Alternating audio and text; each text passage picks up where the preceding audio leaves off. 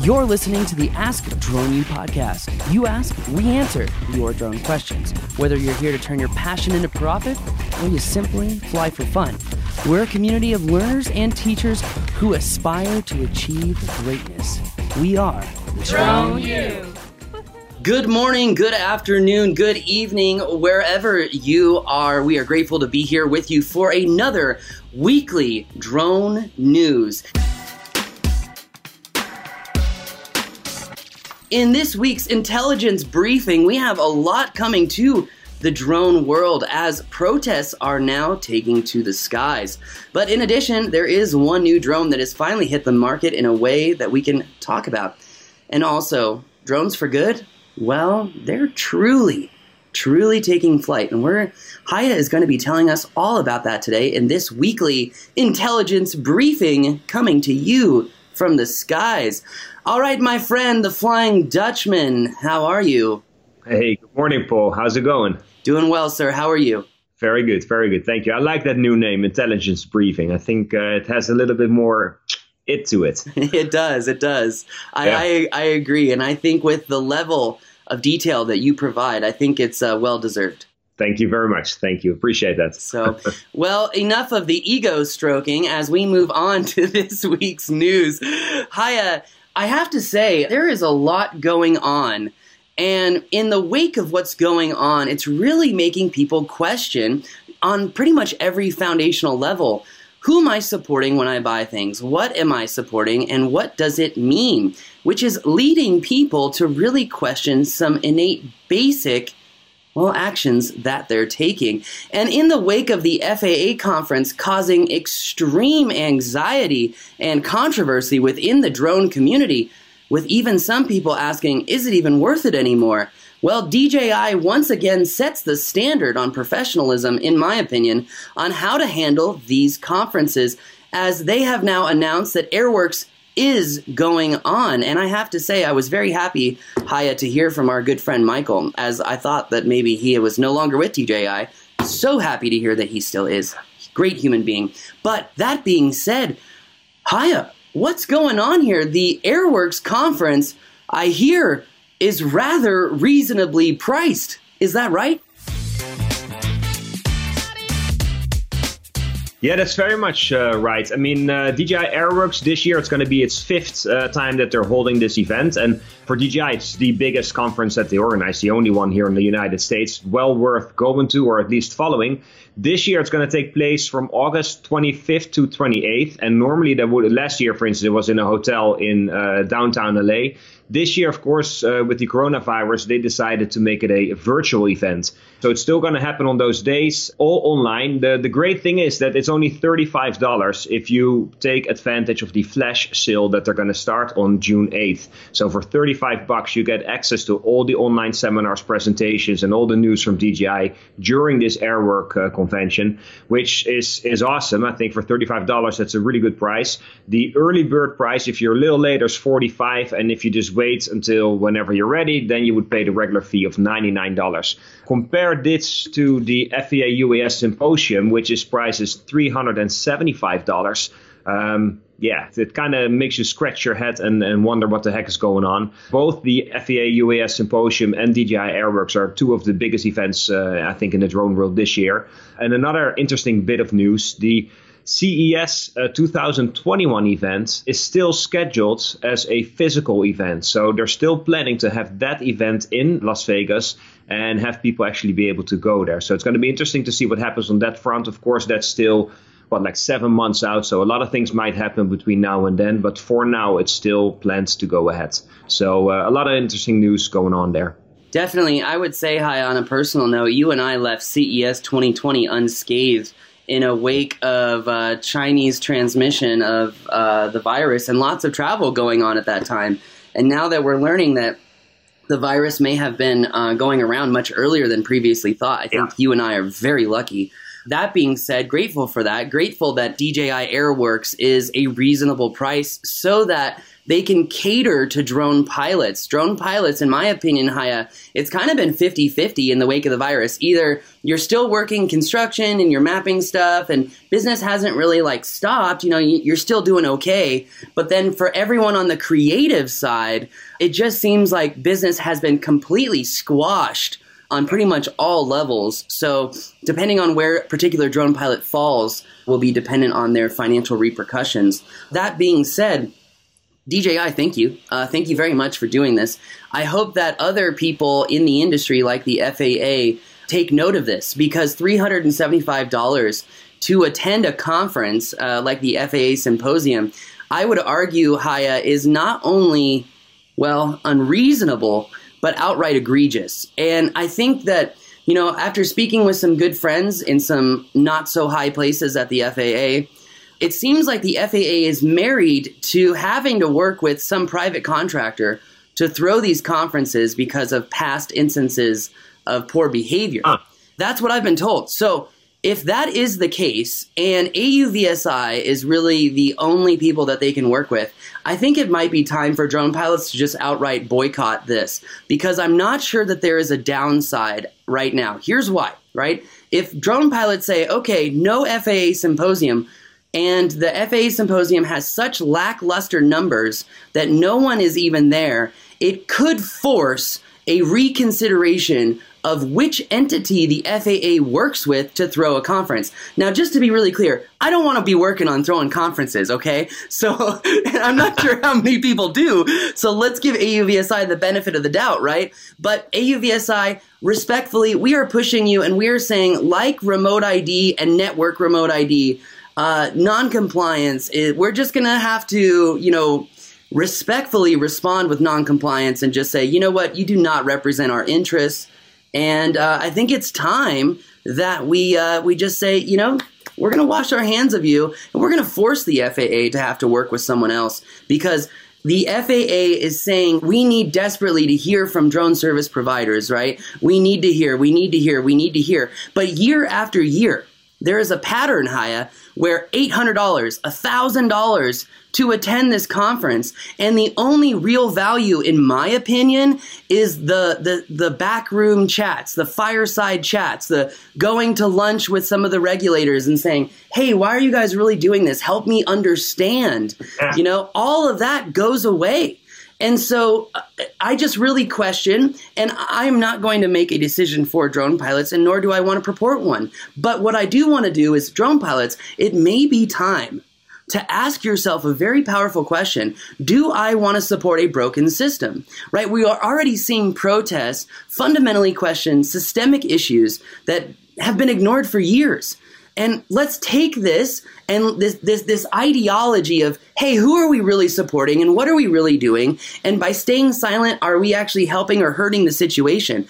I think right now, Haya, drone pilots have to kind of think with the same mentality and say, look, if we are really going to better the skies, if we are really going to work together, then FAA, AUVSI, it's time to prove in your actions that you actually want to do that because after three years of sub thousand dollar price points.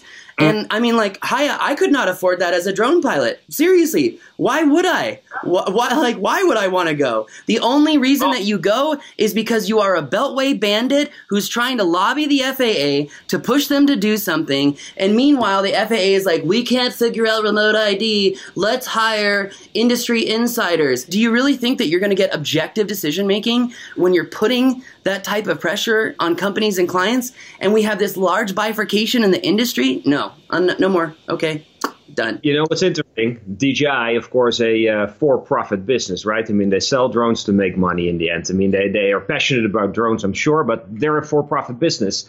AUVSI is listed as a non-profit international organization, so they're not supposed to be profiting from this. Meanwhile, their symposium is 10 times more than 10 times more expensive than DJI Airworks. So what's up with that, right? No, to further your point even more, SUAS News recently put out a piece going over the financial status of AUVSI. And while some of the tax returns were kind of old, in all honesty, it looks like the president of AUVSI gets paid more than senators, more than congressmen, more than uh, most CEOs that I know. And no offense, but the president of an association like that, I'm sorry, but you didn't work harder than most entrepreneurs to, or congressmen to get to that point. You, in my personal opinion, do not deserve that as a nonprofit organization. But Haya, everyone who's a businessman in America knows it. And if you don't know it, I'm going to say it now. I'm, I'm, breaking open the secret door. Everyone knows in America, if you open up a nonprofit and you profit, all you do is you take the profits and you pay it as salary to everyone who yeah. started the association. And it's just a reclassification of income and they still get the money. So I love the fact that SUAS News, um, what he I'm I'm happy that Patrick, you know, used his fire and his passion to like actually help us prove a point. Good job. Which is, uh, you know, a lot of people are, you know, have their own opinions about Mr. Egan, but I think this is something that we can all be grateful for because it showcases just an egregious, egregious usage of funding, and it also shows that look, if this tax return was from 2011, this was way before mm. drones were even on the radar which you know what that means? It goes to show that AUVSI is really representing military and government entities. Yep.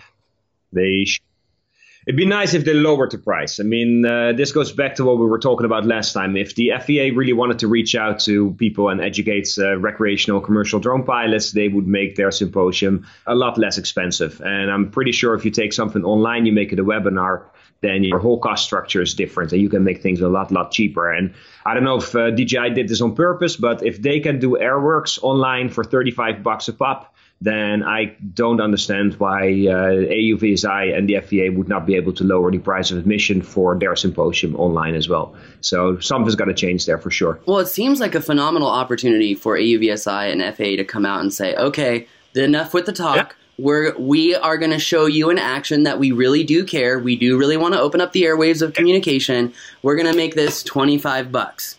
Okay? I just want to be clear though to everyone, I'm still not going to go because it's my birthday. So, GFY. Grateful for you.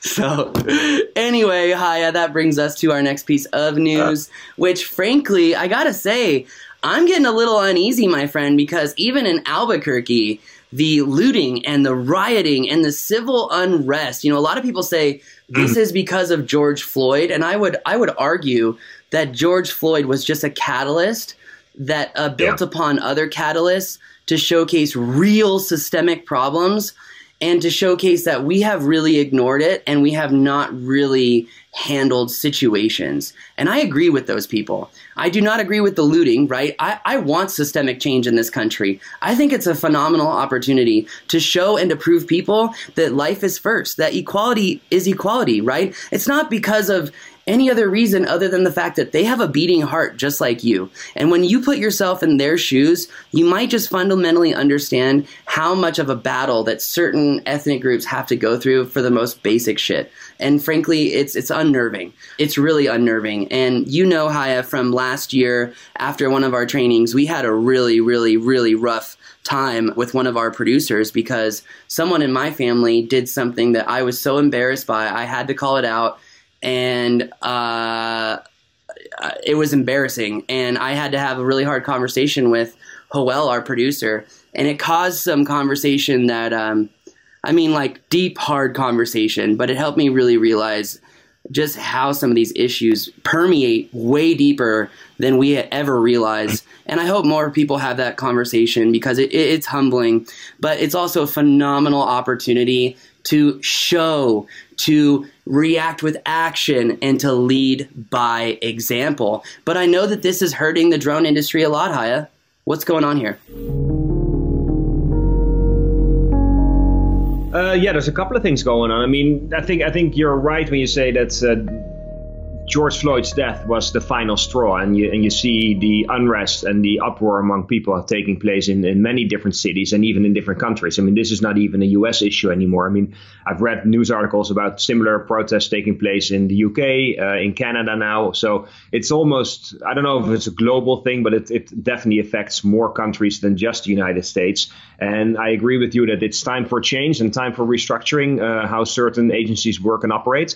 One downside of these protests, of course, is that, uh, as in many cases, some people take advantage of these situations and they start looting. And there's a couple of stories uh, that we have for our news show today where you see that that dark side basically um, taking place. One of them is the DJI store on Times Square in Manhattan that got looted. There's a video from the security cameras where you see, I think it's in total five guys they're breaking in through the door and basically smashing the glass door, coming in and taking all the drones out of the uh, showroom. Now, a lot of these drones are uh, display models, so they're not actually functioning drones. Also, if they were drones that you can actually fly, I'm pretty sure DJI would know when you activate those drones. So I don't think it was a very smart move. You want to chip in there? I do, yes, uh, because as you know, we're very close with DJI New York City, and they're one of our great friends. And Sam, I'm so sorry that this happened to you. David, I'm so sorry that this happened to you.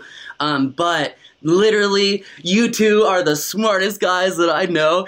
Every single one of those drones did not have a flight controller, ESCs. Yep wiring, and you know those little Mavics that they took and the Inspire are th- yeah, they're they're fake. They're literally just a shell. And same thing with the headset. You see them grab the headset, and I was talking to one of my friends, and I was like, why would they grab a headset that doesn't even work with any of the new drones?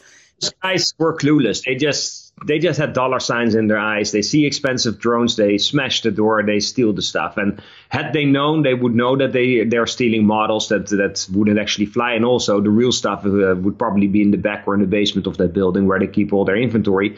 But what I heard is they actually removed all the inventory because they knew there was a good chance that, uh, like many other stores, their store might be broken into as well. So Sam and the other guys running that store for sure were smart and, and well prepared. So kudos to them seriously, kudos to them. But I know yeah. that brings you to another news story, which, well, uh, other people are having damage to their buildings as well.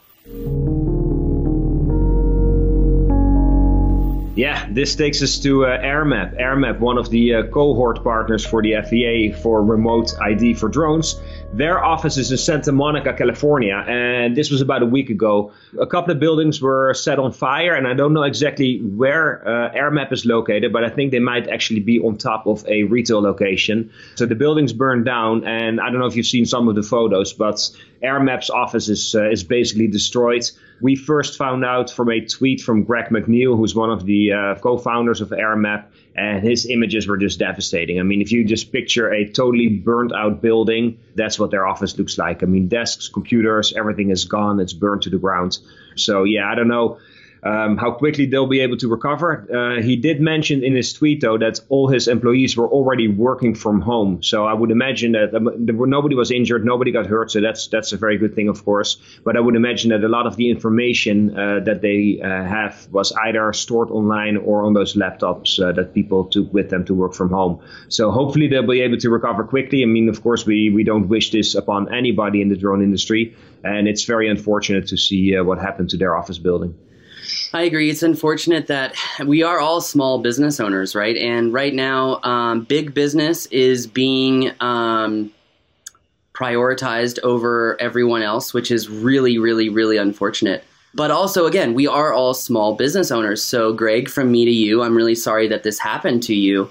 I really am. But uh, drone pilots might actually be rejoicing and grateful as this could actually slow down the negative regulatory strategy that AirMap has been pushing since 2013. When they first started with noflyzone.org, when they tried to get people to register their homes to create no fly zones, which is completely against federal law. And then they continued to lobby Congress and the FAA to segregate the airspace so that every drone pilot, hobbyist, STEM education, the old guys at the AMA field, and you and myself, Haye, would have to pay to access said airspace. In fact, we were the ones who leaked all the documents showcasing that they were spending astronomical amounts of money to really put the industry down. And to now see that AirMap is a USS provider for network remote ID. This is reason number 687 why I will not comply with network based remote ID. It's that simple.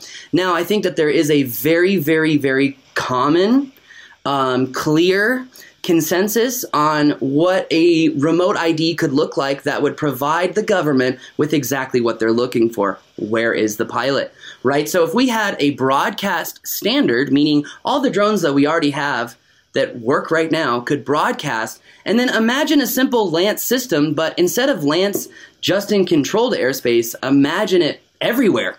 And all you would have to do is, hey, I'm flying here um, for the next uh, six hours and at a half mile radius. And there you go. Yeah. And here I am. And now you're not Yeah. going to give that information to the public because that's illegal. so, anyway, so here's the thing I want to shore this up.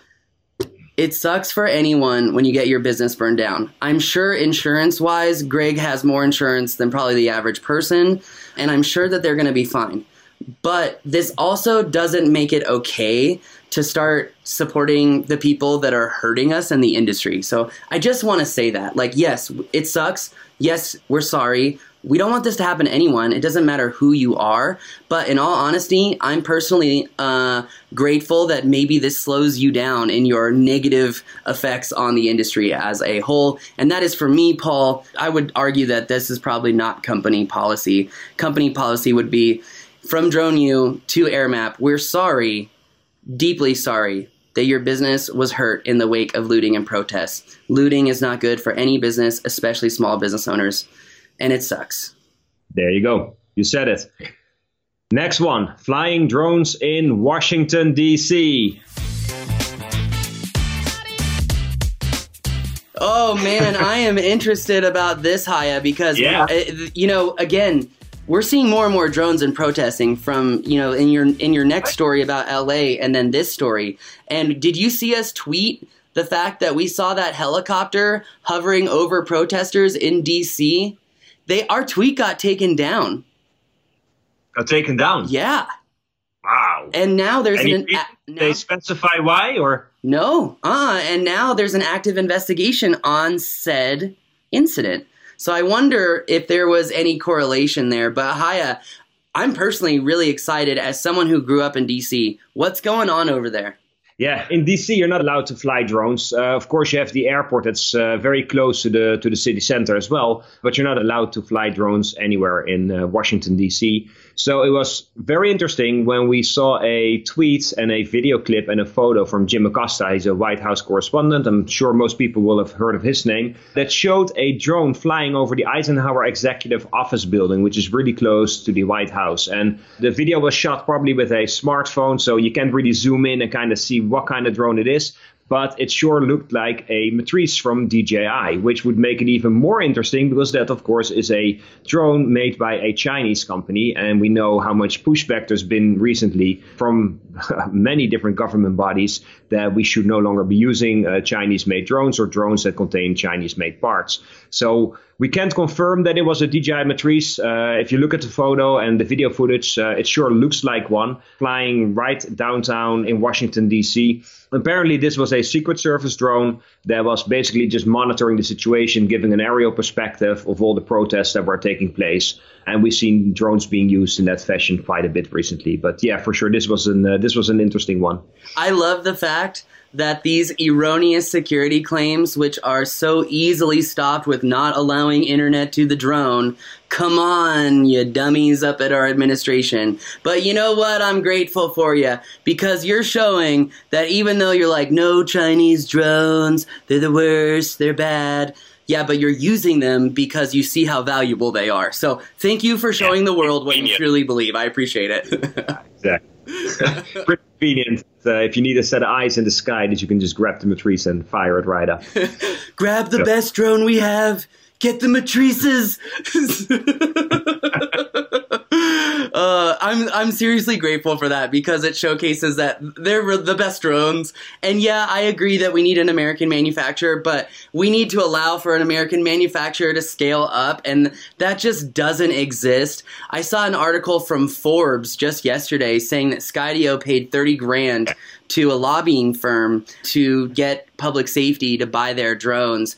And I thought, I was like, that's really interesting. It seems like even though that article was published this week, it seems like it's six month old information because seeing yeah. Fritz Reber go on LinkedIn and talk about commenting, you know, I've said our drones are for public safety, but, you know, you can't fly at night, you can't do this, you can't do that. And I want to be honest with people and I and I thought about that, and I was just like, huh. I, I wonder how relevant this information is because we know Skydio is having a lot of problems fulfilling orders, and um, it's really interesting. Someone mentioned uh, a news shot and they were like, "Look at the parts and components in the background."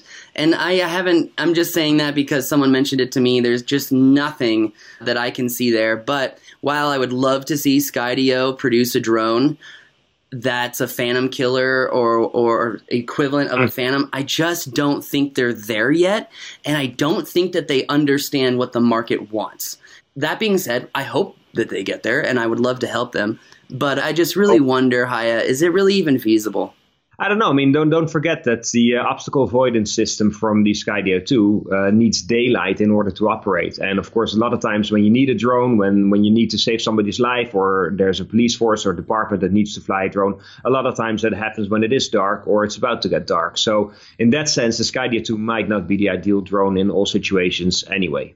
Yeah, I agree. In fact, I you know I did that video on the Skydio and I really had a lot of fun and I still have a scar because of it. But I will say that I've kind of realized, practically speaking, I really don't fly that drone at all. Like I gave the drone to Rob. Rob's been taking it up to Colorado every weekend, getting some really cool stuff. But when they prioritize the VIO over pilot input, that's a serious problem. That's a really serious problem in my opinion. It makes all kind of it makes it an entirely different drone, right? I mean, it's more a self-flying GoPro camera that can record you while you do your thing, and you don't have to worry as much about is the drone going to fly into something or crash into something. And I think in that, if you look at the drone in that regard, then yeah, it's a great drone. If you look at the drone more like, hey, I'm a creative photographer, um, videographer, and I need a tool in the sky to get this cinematic footage, and I want to be in control of what the drone does, then I don't think the Skydio is the drone to use. Uh, apart from the fact that the camera might not be suitable for those uh, use cases anyway, but just the way you fly it, it's it's not it, it doesn't put the pilot in control. It's the drone who uh, who makes a lot of the decisions for you. And that causes a lot of safety concerns. But moving on, I know you have a lot more to talk about when in, in regards to protesting. And I know that drones are being used more and more in protests, which frankly is unnerving for me, Haya, because when people start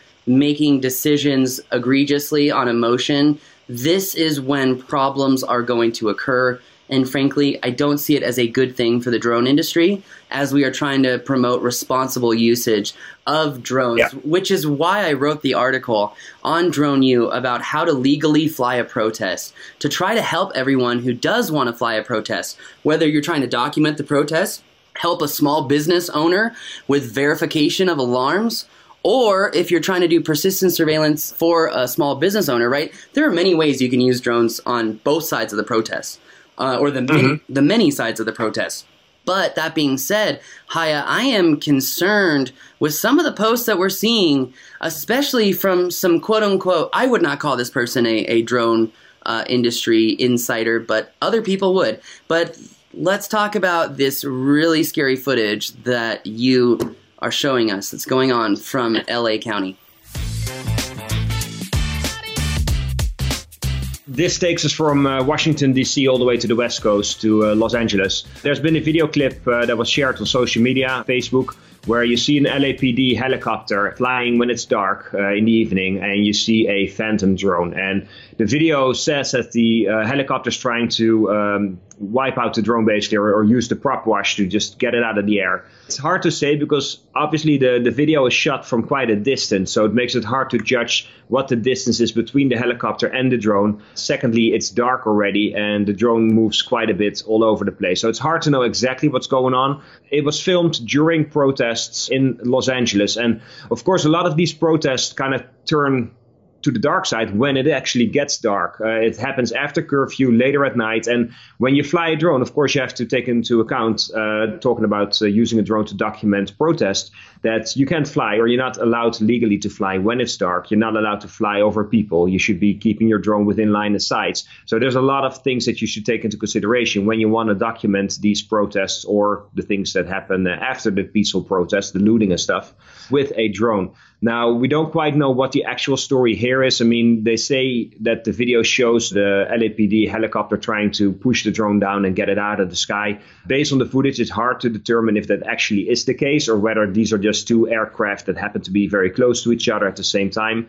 However, the video does paint a dangerous picture, right? Because you have a manned aircraft, you have people on the ground, and you have a drone flying there. So it does create this image of something going wrong or potentially going wrong and a drone being involved. And that's not a good thing. I know uh, you guys from the Drone U um, promote, of course, responsible and safe drone flying. At DroneXL, we do the same thing. We want to make sure that people are safe, that they know how to fly their drones, and they do so in a responsible and a safe manner. So that's basically my reason for still wanting to share this article on DroneXL and also here on the show.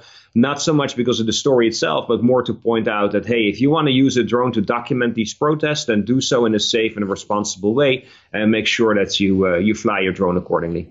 I couldn't agree with you more, Hi. I couldn't agree with you more. And I think one thing that will help people too is make sure you're not flying in a TFR. And if you do fly protest, try to fly over rooftops to make it easily provable that you were not flying over people. Because yeah. I think it's so critical. By the way, I also linked on that article the FAA's instructions to police on how to handle drone incidents. And that's something that I carry with me everywhere thanks to PJ. PJ was actually the person who gave me the insight to that. Now, that being said, I know that Ryan was saying that uh, this police helicopter was trying to push the drone out of the sky. That's a pretty serious, um, pretty serious. State. yeah, statement charge. Yes, definitely. yeah. And frankly, this goes to show that this guy really isn't an aviation uh, uh, person either. Because if you really watch the video, there's two things to be aware of, right? Thing number one, if you notice when the drone drops down because of the prop wash from the helicopter, do you notice number one, the rate in which it drops down, and then number two, the rate in which it stops? Because both of those would showcase to you two things. Number hmm. one, the prop wash is extremely powerful, and number two, it stopped really fast. Why? Because it looks like the helicopter was transversing transversing the drone, not hovering the drone. Haye, you and I know from one of the trainings that we did at the NTSB Training Academy, we can drop a Phantom or a Mavic out of the sky with the prop wash from an Inspire 2. Like it's not hard at all. It's called vortex ring state, and essentially when we when we throw a cylinder of air over our aircraft, what happens is that the aircraft is just pushing this air through its propellers, and it's essentially stuck in this cylinder. Which, if you've attended a flight mastery class, you know how to get out of that. But for most people, this freaks them out. That being said, if we also look, just like you said, about the camera angle from the news helicopter, we don't know how much zoom there is, and we don't really know the true position of the drone in relation to the helicopter due to the vast mm. amount of distortion. So let's put our investigator caps on and really look at this video and not just jump to conclusions. I've seen a lot of conclusions out there, and it really saddens me because it gets me back to kind of the first point we made in the news show that we're in this age where we have to start thinking about what we're supporting and, and what we're really doing, right? Yeah. No, I mean, I don't know exactly what kind of cameras and lenses they use in these news helicopters, but I mean, they have to keep a safe distance, especially when there's a police helicopter involved, right? So that news helicopter must have been flying at quite some distance from this actual event taking place. If they use a very strong zoom lens, you get a lot of compression. So it makes it really hard to say, okay, the helicopter's here, the buildings are this far away, the drone is this far in between, the trees are over here. So it makes it hard to judge exactly what the distances are. And I think when you have such a zoomed in perspective, a lot of times things look a lot more dramatic than what might have actually taken place. Because even the way that helicopter maneuvers and how close it seems to be to obstacles makes the video appear much more dangerous than it might have been if you were there on the ground and be able to actually see how much distance there is between all these different obstacles and the helicopter and the drone. So it's definitely something to take into consideration that a very strong zoom lens can create a different picture from what actually uh, took place if you would have been able to see it from the ground up, basically. Objects in the mirror appear closer than they are, right? The little line in your side view Yep. mirror, great example. But I gotta say, if you are out there using your drone to document protests or to help small business owners against looting, please just follow that formula that we put on the Drone website because we do truly want to help people. Which brings me to my last point about that particular instance, Haye. Drone pilots, do not forget you must yield to manned aircraft. Unfortunately, that really sucks when helicopters are doing what they're doing, but maybe this will cause a conversation at the FAA or at the NTSB and say, uh, okay, so um, 14 CFR 91119 section Charlie specifically says a helicopter can fly at any altitude provided that they can land safely. I don't see how helicopters are landing safely in that area. So I would love to see the FAA come out with a clarification and say helicopters 119 section C is still relevant, but if you operate egregiously and recklessly against drone pilots and you can see them in the area, it seems like a contradiction that needs to be addressed or at least clarified. So I would love to see the FAA come out and uh, help the drone community and uh, just just better understand that because don't forget Haye, LA County, LA County has a history of doing this. We had this happen to us at Newport Beach in 2017, and I had to radio the tower to radio the helicopter that you are harassing drone pilots. I said, We all landed when you showed up, and then you just hovered at 40, 50 feet. I called the pilot because I found his information because you old mm-hmm. cannot hide from us. And I called him and I said, Look, dude, hey, we're all trying to fly in the skies safely. Like, what's your intention by trying to egregiously aggravate drone pilots? Like do you do you think that this is going to help the situation at all? And luckily had a great conversation amazing. I think he was so surprised to really hear a drone pilot say hey look you expect us to do x and if you expect us to do x we expect you to do y and if you don't then you can't really expect drone pilots to operate safely if you are not being a leader yourself especially as a police helicopter pilot. So I know that there's a history of this in LA County, and it doesn't matter where it is or who it is. I think what matters, Haye, is that we get some clarification to truly make the skies safer. I was just going to say, uh, what was the other helicopter that we saw last week that was flying over people trying to scatter the, the protesters? I Um, cannot find the helicopter because they were saying it's a National Guard helicopter, but then I later Yeah. read that it had a red cross on the bottom of it, but it was not a Red Cross helicopter.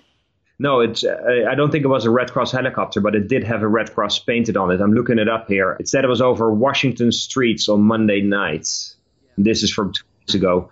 In one of the articles I read about that was that that was a technique that they developed during the Vietnam War, where they would use helicopters that would fly really low to disperse people, and that's apparently what they what they were trying to do here as well, which would make it at least a second example of uh, a helicopter being used in a in a pretty dramatic and potentially dangerous way.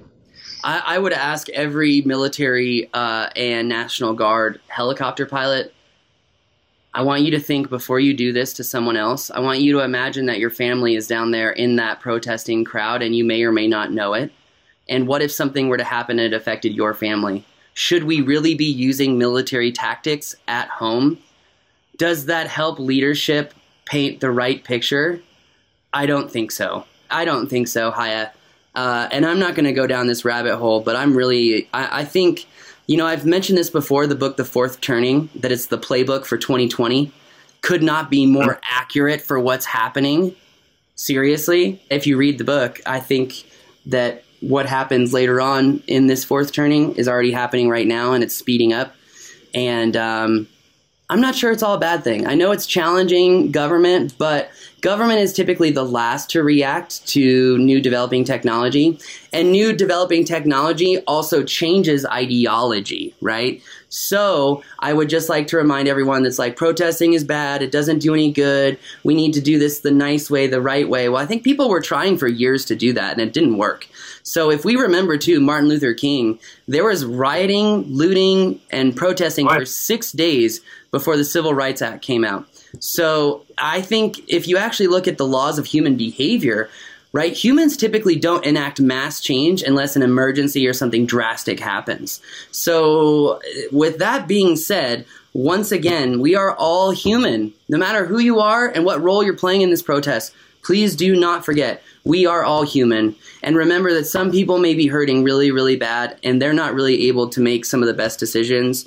And as emotional thought leaders, we have to remember that and we have to remember to constantly be willing to fight for change, but do it every day and do it in a way that builds people up, inspires and motivates, not tears people down, ruins businesses, and hurts small business owners.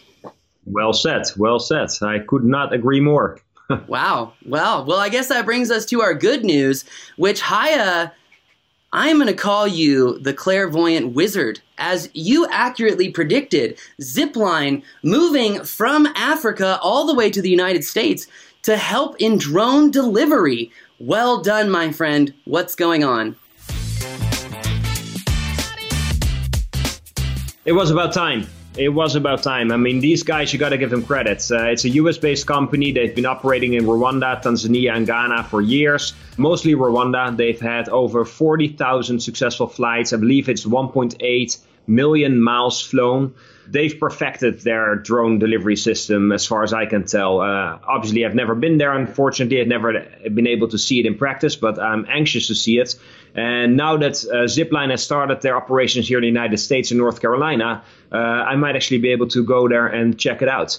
What they've done is that Zipline, when they started, they got approval from the FAA. They're working together with Novant Health and they're flying from one Novant location to the other. So they're doing it within a company structure, which is what is allowed under your Part 107, which is what they're using in this case. They brought over drone engineers from Rwanda to help set it up here in the United States and get this drone operation off the ground faster. And as we all know, fixed wing drones, they can cross distances much, much faster than uh, delivery vans or other kind of more traditional courier systems. And they've been using it here in the United States. Now, there's a couple of things you have to keep in mind. They cannot make deliveries to the public, so it has to be within the corporate structure, basically. So they're flying from one corporate location to another corporate location. Also, they're not allowed to fly across state lines, which you may wonder why that is the case, but that's how the law is written, I guess. However, it's good to see that Zipline is um, able to have this test set up operational and show to people here in the United States how you can use drones. And there are many, many cases in the US where a drone will be able to deliver packages much, much faster than you could do by uh, traditional delivery methods. Now, in a lot of cases, people think, oh, hey, uh, I live in New York. Uh, a drone would be great in New York to deliver a package from A to B. Now, those densely and, and highly uh, populated urban areas are, of course, a lot more challenging. There's a lot more at stake. But if you think about, let's say, medical uh, deliveries that are urgent, and you're looking at an area where there's not a, a lot of other type of obstruction, let's say around Seattle, where you have a lot of islands and it might not be so easy to get from location A to B, that's exactly where a drone will be hugely beneficial. So I hope that uh, with their operation now live in the United States, that a lot of people are going to see the value that drones can bring and that Zipline or other companies are able to deploy drone delivery systems in other parts of the US as well. So I think, uh, yeah, good news and drones for good in this case. Fantastic. I love hearing this. Love, love, love hearing this. And I know yeah. this isn't the only piece of good news that you have for drones, right there, Mr. Harry uh, Eyebrow? I see that eyebrow raising up. There, there's more. There's two more. One is a student in Sao Paulo, Brazil, who's been using two Phantoms, a Phantom 1, if you remember those, and a Phantom 3 to take water samples and basically has a, uh, a little system where there's a tube hanging off underneath the drone. You fly to where you want in the lake or the river or wherever you're doing your water sampling, and you just drop it in, get the water, and fly back. And he made a paper on this. Uh, his name is, I'm probably going to butcher this, but Caio Cavalieri, uh, if I say that correctly. Uh, he wrote a paper on how he's been using drones to take water samples. I linked it in the DroneXL article. So if you're interested in this or you want to use a similar method here in the US, then be sure to check it out. It's interesting for sure. It's uh, maybe not groundbreaking, but it's at least a way to do something more efficiently by using drones to do something that normally would have been done by boat, where people would go out and water sample. Now you just fly your drone and you can probably cover a much larger area much faster and therefore uh, less expensive. So a good thing again. Fantastic, Haye, fantastic. And I know there's one last piece of drone news, which brings us to one of my favorite cities, as I learned so much from Montreal and from that geospatial intelligence course and from our good friend, Mr. Angad Singh. I can't call him fixed wing Singh though because he doesn't actually fly fixed wing. So uh, that that that that nomenclature is gonzo. So sorry, buddy, you have to actually be able to fly them. Uh, anyway, um, but what takes us to Montreal, my friend? Yeah. Um, it's cool because I, I know a few people who work in broadcasting in Canada and they use drones. They have about 30 of them, and half of them are DJI Mavic Minis. And Minis in Canada are easier to operate because you don't have to deal with a lot of deregulation. And broadcasting takes place in 1080p, so the video footage from a Mavic Mini is actually good enough. So what happens is a lot of these reporters, in this case somebody from Radio Canada, they carry these Mavic Minis with them pretty much all over the place, anywhere they go, and that allows you to get some really really cool footage. What happened uh, last week is that in the St. Lawrence River that runs past Montreal, there was a humpback whale that had swum upstream to a place where normally you would not see humpback whales. And sure enough, this reporter was able to uh, launch his Mavic Mini, fly out over the river, and get some uh, some awesome footage of a whale breaking or breaching the water with uh, Montreal in the background. And it's cool because, of course, humpback whale is one of the biggest uh, mammals on planet Earth, and it's being captured with one of the smallest drones that we know and use often. So, a cool video. If you're into wildlife or you're into these kind of things, then be sure to check it out. It's on DroneXL, and yeah, I thought it was worth uh, sharing for sure.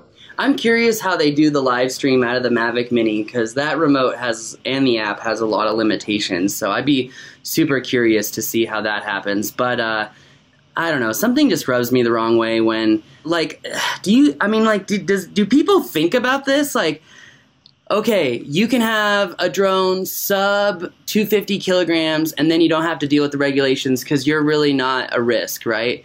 That is the most flawed, stupid statement I've ever heard because it just goes to show that most governments really have no no idea about how to mm. actually fly and what it takes to be safe because yeah. that drone has no way to stop a flyaway. Because it doesn't have a true attitude mode, aka a sensor denied hmm. flight mode, that really makes it not a safe drone. If there's a flyaway or if something happens, there's actually a larger propensity for something to happen to that drone. Is there a real safety risk though? Mm, not really, but wouldn't the government want pilots to have a vehicle that can be truly safe. And yeah, because it's truly safe, it's probably going to weigh more than 250 grams, but it's still not a safety yep. hazard. So maybe this rule on micro drones should just apply to all drones sub two kilograms. Brendan Schulman had a session. This is back in 2017 when the we had the convention in Denver. He had one presentation exactly about where the 250 grams comes from and how it's super arbitrary. And it was basically just a number. I think I think it actually comes from half a pound. So it's not even all that precise, really, because half a pound is not exactly 250 grams. I'll look it up because I think I recorded that session. But he spent 45 minutes talking about how it's arbitrary and how I mean they had to come up with a number, I guess. So in that sense, at least we have something to build a framework around. But the actual number and why it's specifically that number does not make a lot of sense at all. And uh, what you pointed out, yeah, I mean the Mavic Mini is is uh, less of a safety hazard because it has less mass and less weight, so it can only do so much damage. But at the same time, if you look at what would make a drone safe, and an ATTI mode is one of the ways to make a drone more safe, then it would be nice if you had that feature standard on any DJI drone, really. And it uh, it doesn't come standard on the uh, DJI Mavic Mini, which is a shame, really, because it would have made the drone even safer than it already is. I couldn't agree more. And actually, the newer modern version of Attitude Mode is really not even safe in itself. We need a truly sensor denied Attitude Mode. And uh, I just have to say that, like like the old Attitude Mode on the uh, you know like on the Phantoms and the Mavics, etc and frankly, it just goes to show Haye how can we expect the drone community to listen to our government when they impose laws that actually make drone flying less safe? I mean, I think history goes to show that we uh, humans know empirical evidence is true because it's what we know, it's our reality, right? And if we know our reality is one way, but the government is telling us, no, that's not the reality, well, hold on a minute. Doesn't history say that when we know reality is reality and it's not what you're saying, well, we know that society typically moves in alignment with reality. So I just hope, gosh, uh, December 2020 is going to be one of the biggest months in aviation history. And I think the protest might actually help drone pilots because it's showing what happens when there's not a mass non-compliance. And I don't think that's good for anyone. It's not good for drone pilots, commercial. It's not good for hobbyists and it's not good for AMA. This goes back to what we've been talking about all along, right? I mean, empirical evidence and experience comes from the people that have that experience, right? Comes from the people who actually fly drones for a living, for a hobby on a daily basis, who know what works and what doesn't work. And that goes right back to the FAA. Look at uh, the people that are part of the DAC committee. I mean, how many drone pilots are on the DAC committee? Mm, one, yeah, Brendan Schulman. No, Brendan's not a pilot. He's a hobby pilot. Um, still. He had years of experience. Um, but not that many, not that many, right? Look at the cohort, the companies that were selected to help uh, the FAA put together their uh, technology for remote ID for drones there are no drone pilots in that team either. So if the government really cared and they wanted to come out with rules that make sense and that work for drone pilots, they would get a lot of support. But we see the opposite. We see people saying, oh, we're not going to comply. We see people actually traveling, taking time out of their schedule, traveling to Washington, D.C. to protest in front of the FAA offices to make this point. And I, I agree with what you were saying earlier is that if the government really did care, they would listen to people who fly drones for a living on a day to day basis. And I agree with you 100%. And I think that there is actually a very real security risk with drones, and it has nothing to do with DJI, and it has nothing to do with the internet stuff that we've been talking about. There is another a very real security risk. And we do have to address that in one way or another so that hobbyists, recreational people, STEM pilots, and commercial guys can still take flight. So my point in saying this is right, you know, there's always the argument that in order to have security, we must give up privacy. That is a false paradox. That's like the matrix, the red pill and the blue pill. I think what the Matrix was trying to show people is that there's a paradox in just the choice between two. There is no choice between two. There are many other choices. There are creative alternatives, and this is actually an instance where it's not hard to create a creative alternative that gives us security and gives us privacy. Yeah. So and compliance. Yes, yes, and we want compliance. Just to be clear. Yeah. Um, and by the way, I, I I don't think I was very fair with Brendan Schulman. Brendan is a pilot. He's been flying actually longer than I have. I just have a high standard of what pilot means. So forgive me, Brendan. I apologize.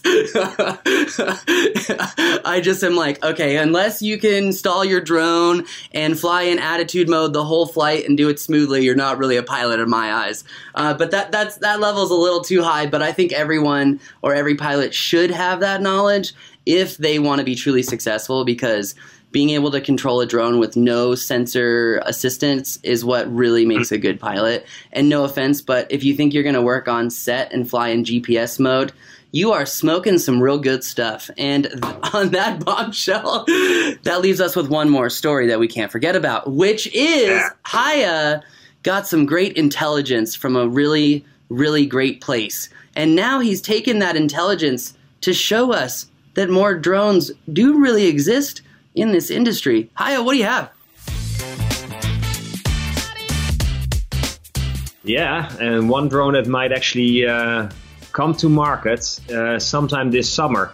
If you guys remember the Parrot Anafi, the French drone from the drone maker Parrot, very lightweight, almost almost flimsy. I mean, I don't know if you can see this on camera, but the arms and the props are super lightweight folds like a not like a Mavic, but it folds, so it's very easy to take with you. And right when this drone came out, uh, a lot of people were like, "Hey, that's a great drone. It's lightweight. It's very quiet. There's ways we can put a drone like that to use." And a lot of these people were coming from, uh, let's say, first responders and search and rescue.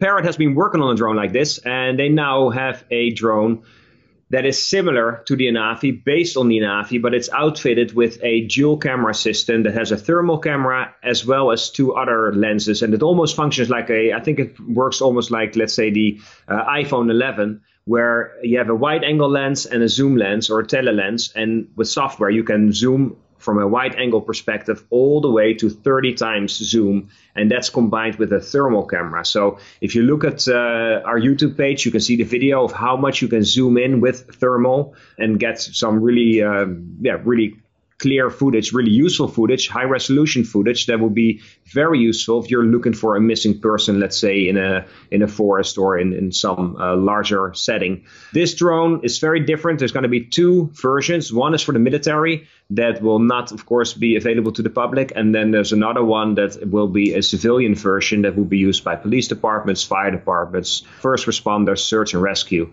And again, you get the benefits uh, of having a folding drone, a very lightweight drone, but then with a very powerful zoom thermal camera. And we know that um, in many cases where we wrote about people being safe with the use of drones, in many of those situations, the thermal camera actually made all the difference because it allows you to find people much, much faster than just with an optical camera. So I'm very excited about this. We're not quite sure what the drone is going to be called. We suspect it's going to be launched this summer, so that shouldn't be too long from now anymore. And I think it's a drone that's going to make a lot of people uh, quite excited.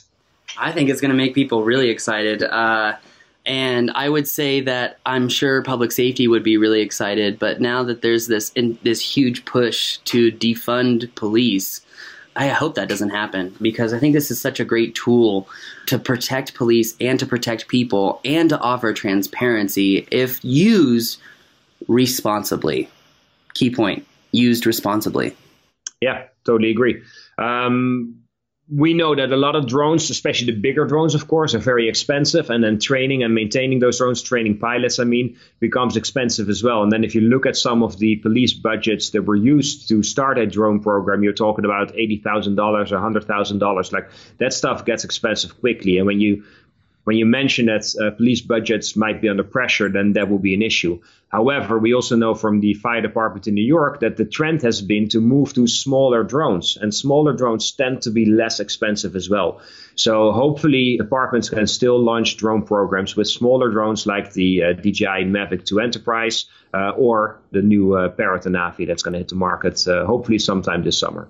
Awesome. Well, hi, I'm excited for it myself, frankly, because I think there's many many commercial uses. But anyway, that's going to do it for our show today. Haye, thank you so much for keeping us in the know and giving us our weekly debrief.